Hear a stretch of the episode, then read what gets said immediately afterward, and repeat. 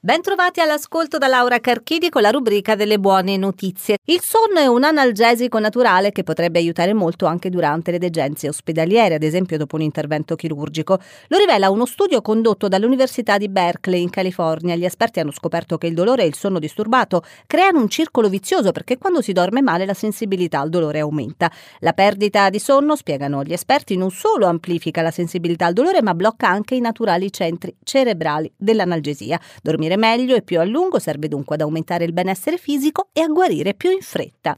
Avere quattro braccia per svolgere i compiti più faticosi con il doppio della forza è la metà dello sforzo. Il sogno di molti lavoratori potrebbe presto diventare realtà grazie al sistema robotico sviluppato all'Istituto Italiano di Tecnologia. Il dispositivo è formato da un imbrago indossabile simile ad uno zaino a cui sono agganciate due braccia dotate di mani robotiche che il lavoratore può usare per non affaticare spalla, gomito e polso ogni volta che deve sollevare pesi, compiere movimenti ripetitivi o usare strumenti che generano vibrazioni fastidiose. Si tratta di una questione di grande rilievo, spiegano i ricercatori, se pensiamo che le patologie del sistema muscoloscheletrico derivanti da mansioni usuranti costano all'Unione Europea circa 240 miliardi di euro all'anno in termini di perdita di produttività e assenza per malattia.